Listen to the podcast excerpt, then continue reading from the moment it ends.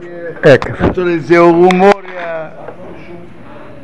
Так э, Бог, Моше обращается к еврейскому народу и говорит, смотрите, вы не те люди, не, которые не видели чудеса Бога, которые не видели удивительные наказания Бога. А вы же это да видели.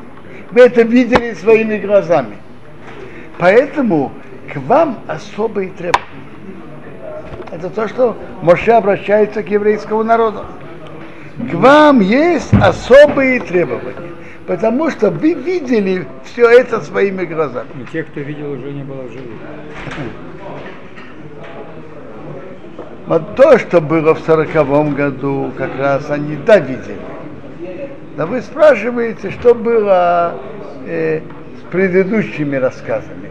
Я понимаю, что среди них были такие, А, которым, 20 лет. допустим, было 15, 16, 17, и многие из них это все видели.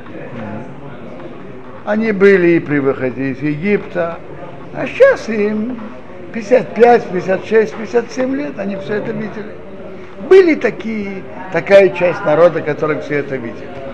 Но что тут видно? Видно, что когда человек видит чудеса Бога, это предъявляет к нему особые требования. Когда человек видит чудеса Бога, видит удивительное явление, что Бог показывает, так э, к нему требования больше и требования другого уровня, чем к тому, что не видел. То есть, мы, то, есть то, то, что человек видит, он должен приложить к сердцу и к нему особые требования. Я думаю, я думал об этом, читая эти строки. Такие открытые чудеса, которые были в Египте, мы не удостоились увидеть. Но явления и события совершенно неестественные, необычные, Бог нам показал последние месяцы. Столько ракет, которые летели, которые практически не нанесли ущерб. Э, Все военные специалисты не, не знают и не понимают, как это, э, как говорят, так идет, значит так идет, все. Это Бог показал нам удивительные и необычные чудесные явления. Это говорит, что к нам с небес есть особые, особые требования, что мы должны духовно, в духовной нашей внутренней жизни есть практическое соблюдение мецвод, это следствие, понятно, что это человек должен с собой работать, но и внутренние ощущения, и внутренние э, духовная жизнь к нам больше требований, чем те, кто это не видел. То, что человек видит, так он э, это ощущает более ярко и ясно.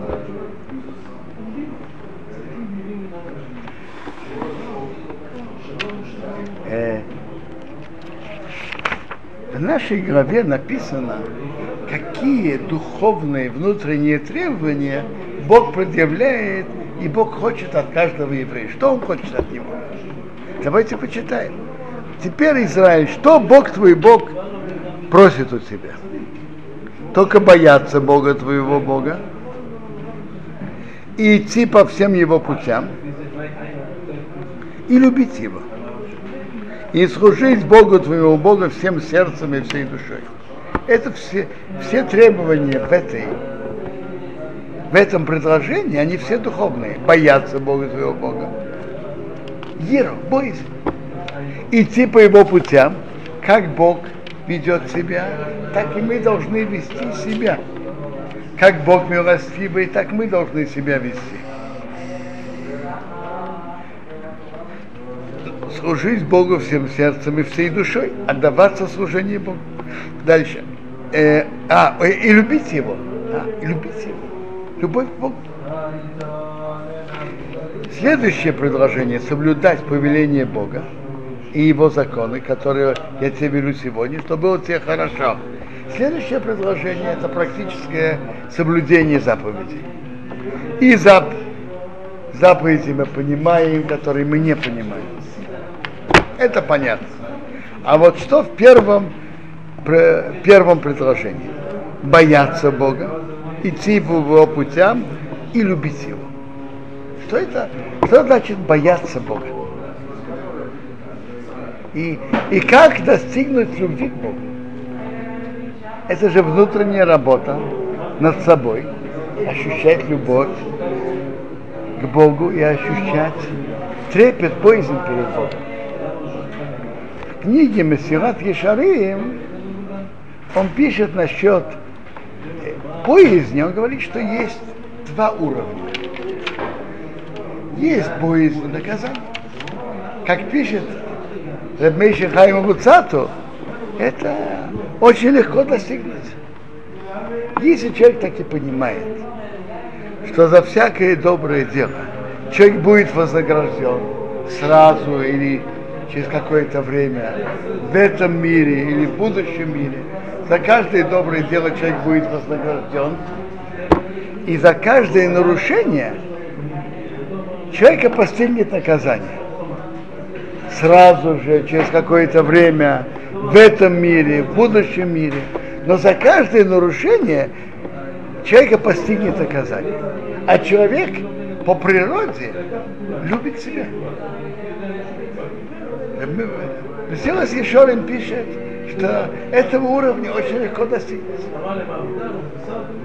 Ощущать, что за каждое нарушение рано или, по, или поздно постигнет его наказание.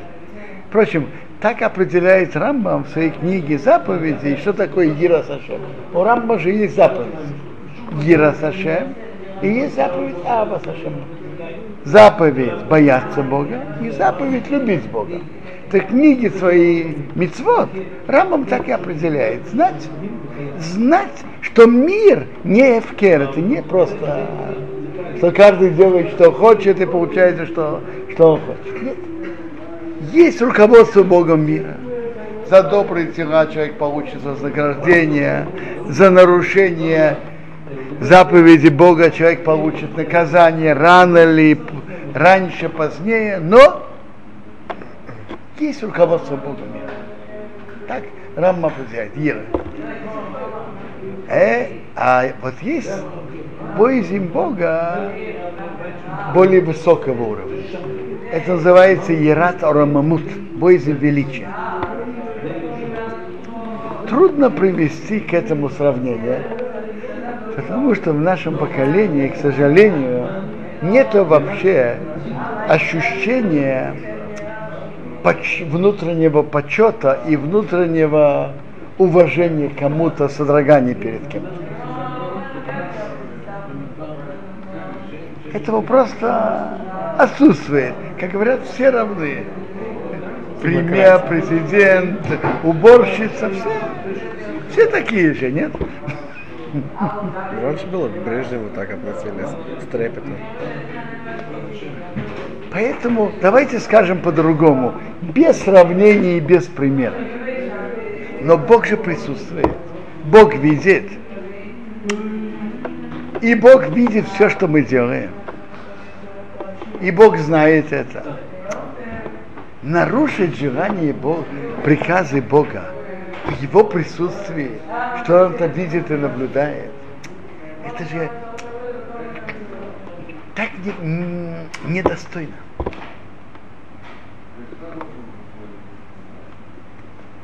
Так э, это Ерата Рамамут. Боязнь, трепет перед Богом. Ну, может быть, есть такие дети, которые еще уважают своего отца.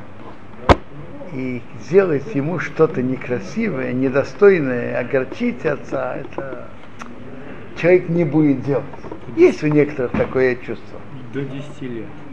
Э? До 10 лет. Нет, есть и старше. Но перед Богом вот это боязнь трепета перед Богом.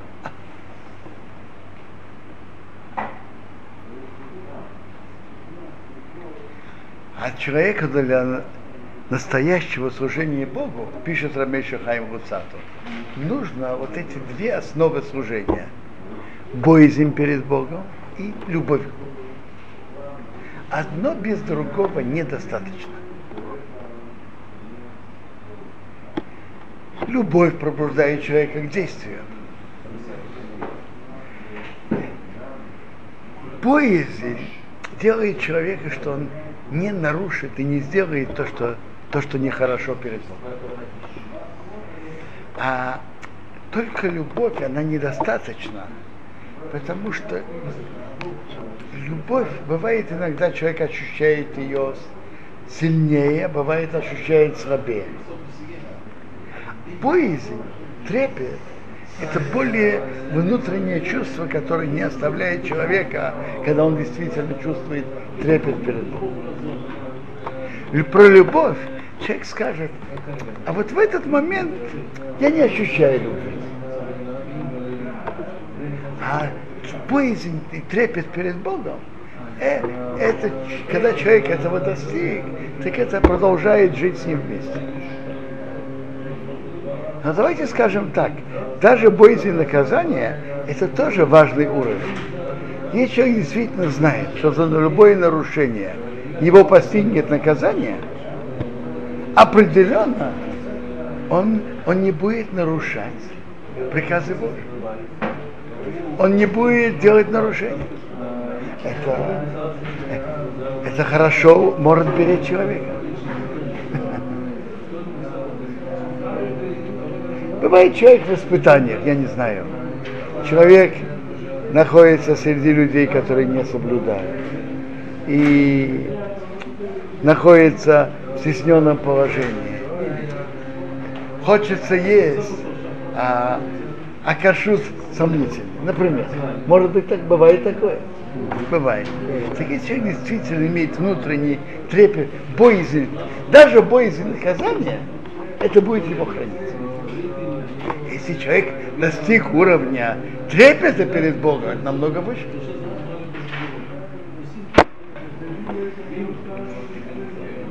А как достигнуть любви к Богу? Так интересно, Рамбам в двух местах написал два разных пути, как достигнуть любви к Богу. В своей книге о заповедях он пишет, как человек достигает любви к Богу. Он вдумывается в заповеди Бога. Он вдумывается в, в то, что Бог написал в Торе. И он восхищается этим. Он видит глубину этого. Так он приходит к любви к Богу. Один путь. А в книге своей основной Мишне Тора в начале, во второй главе основ Торы пишет Рамна так. А как путь человека прийти к любви к Богу и к боязни? Как? Он говорит, когда человек видит и ощущает, и анализирует, и думает о мудрости Бога в создании природы, он придет в любви к Богу. Как велик тот, кто создал такую, такую удивительную природу. Для этого хорошо разбираться в природе. Нет, любит природу, просто увидеть красоту. Это хорошо, но человек глубже это вдумывается. Смотрите, когда человек думает даже, например, о удивительной гармонии, вот органы человека, с одной, одни очень сложные, и они работают в удивительной гармонии. Есть только постоянных величин в организме человека, которые должны быть на определенном уровне. Частота пульса, уровень сахара в крови, Температура. температура тела, давление и и многие другие, и другие. А как все это гармонируется? Э, иногда бывает, что человека какой-то орган недостаточно работает, другой орган его восполняет. Как они дополняют один другого и корректируют один другого. Удивительное взаимодействие между ними. Удивительная гармония и соответствие между растительным миром и животным. Между органами каждого живого существа и средой его обитания. Глаза человека, глаза стрекозы и глаза лягушки, они совсем другие. Но человеку нужны его глаза. Лягушке нужны ее глаза, стрекозе нужны ее глаза. Человек, уши человека, органы слуха. У человека одно, а у других животных другое. Это совершенно разные. И человеку нужно именно то, что есть у него. Если вот даже, вы знаете, что есть то, что человек не слышит, а есть другие животные, насекомые, которые слышат. Если бы мы все это слышали, то вы знаете, что было бы у нас? Могли с ума сойти, все время шум, нет никакого покоя, все время какие-то шумы. Бог специально ограничил слух человека тем, что ему нужно. Не больше и не меньше. А под старость еще и ухудшает зрение, чтобы лишнего не видели.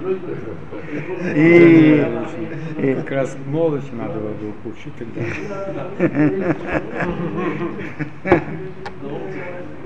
Или, например, гармония между каждым существом и средой его обитания. Даже цве- гармония между цветом живого существа и средой его обитания. Скажите, где, где живут бурые медведи, а где живут белые? Бурые медведи в лесу. И там они как бы незаметны на цвете леса. А на снегу белые медведи. А есть такие живые существа, которым Бог сделал, что они меняют свои цвета для маскировки. Хамелеон. Не только хамелеон, даже самая обычная камбала. Бычок. Осьминоги. Ее, ее, например, ложат на что-то темное, становится темной. На светлое, светлое. Положили ее на что-то наподобие шахматной доски. Она, камбала стала наподобие шахматной доски. Это же удивительные вещи, что Бог сделал в природе. Удивительные органы, удивительные чудеса природы, удивительные. Когда человек думает об этом, и красота природы, Бог же сделал природу щедрой. Бог не сделал только то, что необходимо для существования. Бог сделал природу очень щедрой, богатой. Скажем, красота. Мир без красоты мо- может существовать. Может. А Бог сделал природу очень красивой. Избыточность. Бог сделал, как, как говорят, с хорошим глазом, широкой рукой. Бог, Бог дал это. Что? А мир, мир создан для человека. Ну, а по, Мир, почему мир создан для человека. Или, например, Неправда. есть рыбы, у которых есть электричество, они им пользуются. И есть возле них другие рыбы, которые без этого. Вполне мо- могли бы прожить и без электричества. Но Бог сделал природу очень щедрой. Или, например, вы знаете, например, как когда в 18 веке великие математики того поколения анализировали интересный вопрос, инженерный вопрос. Как сделать какую-то емкость, чтобы она могла принимать себе как количество чего-то, наибольшее, и с другой стороны, что она была достаточно прочной. Решали ее дифференциалами, интегралами и пришли к определенному выводу. Когда ученые увидели сотых пчел, они увидели, что это как раз, как раз то, что они сделали расчет. И в емкость принимают, и прочность.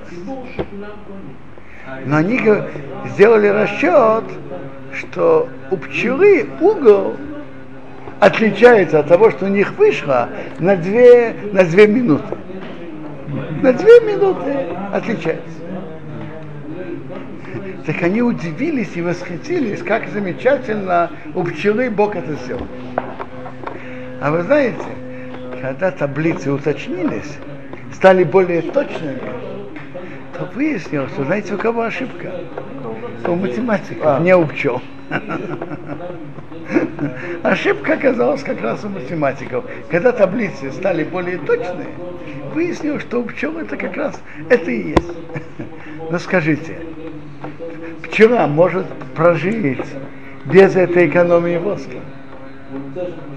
Вполне. Так она использует немножко больше воска. Но Бог сделал природу щедрой, красивой. Так когда человек наблюдает чудеса природы, наблюдает за природой и восхищается ею, то он может прийти к любви Как мудр и велик тот, кто создал все это великолепие. Как мудрый велик. Рамам пишет там дальше, что после этого, как человек восхищается, и приходит, восхищается творением Бога, и он приходит к любви к Богу, он сейчас начинает думать, а кто я? Я же маленькое существо перед таким великим Творцом. Кто я? Кто я еще? Это, вот это бой, приходит боязни, трепету перед Богом. Вот как раз этот трепет перед Богом, это трепет перед величием Бога. То, что Рамбам писал в книге заповедей, что за, за все придет расплата, это боязнь наказания. А вот этот трепет, который Рамбам приводит, кто я, маленькое существо перед великим Творцом? Это трепет величия Бога. Трепет величия. А в книге, так это два пути Рамбам прийти к любви. А в книге Ховат Алвават Рабейну Бехая пишет третий путь. Когда человек начинает думать, что Бог ему сделал и что Бог ему подарил, э, не думаем много. Глаза, которые мы видим, уши, которые мы слышим, руки, которые мы используем, ноги, сердце, которое работает без перебоя. Мы спим, а оно не спит. И так далее, и так далее. Почки. Вы знаете, если человек хочет, нуждается в пересадке почки, вы знаете, сколько стоит почка? Разные цены бывают, 50 тысяч долларов, 100 тысяч долларов. Почка стоит э, дорогие деньги. А слава Богу, почки работают, не нуждается в перемене, не нуждается в пересадке. Э, у нас есть что поесть, что попить и так далее. Когда человек будет насчет этого размышлять, за все, что Бог ему дал, я не знаю, есть у него жена, есть крыша над головой и, и так далее. Когда человек будет размышлять над этим, то он придет к любви к Богу. Э, Хаватова вот говорит, почему так и обычно человек не ощущает благодарности за это. Знаете почему? Потому что человек родился с этим и привык. Он даже не чувствует, что может быть иначе. Вы знаете, что говорят, что когда человек ощущает свои органы, когда, когда начинает болеть, а когда нет. А, а так же должно быть. А, а Хаватова вот говорит на это прекрасное сравнение. что человек какой-то подобрал, подобрал сироту в возрасте несколько месяцев и заботился о дол- о нем долгие годы. А кто-то другой подобрал сироту в 11-12 лет, которому родители умерли, не было, было некому о нем позаботиться. Кто будет больше благодарен тому благодетелю? Кто?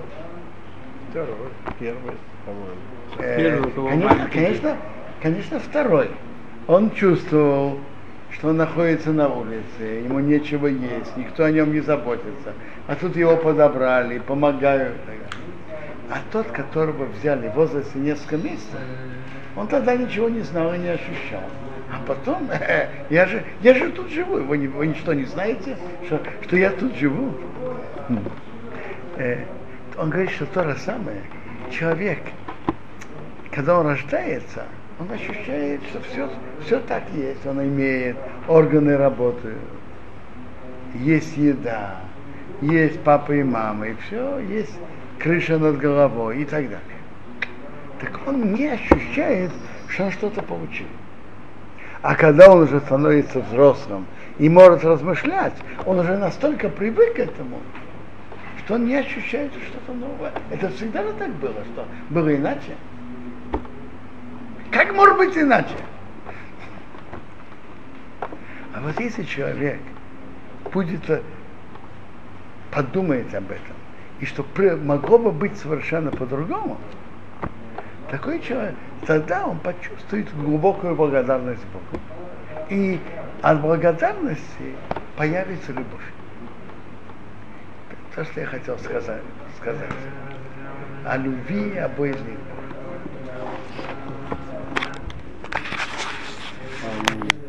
Я думал, Вы можете пере- кому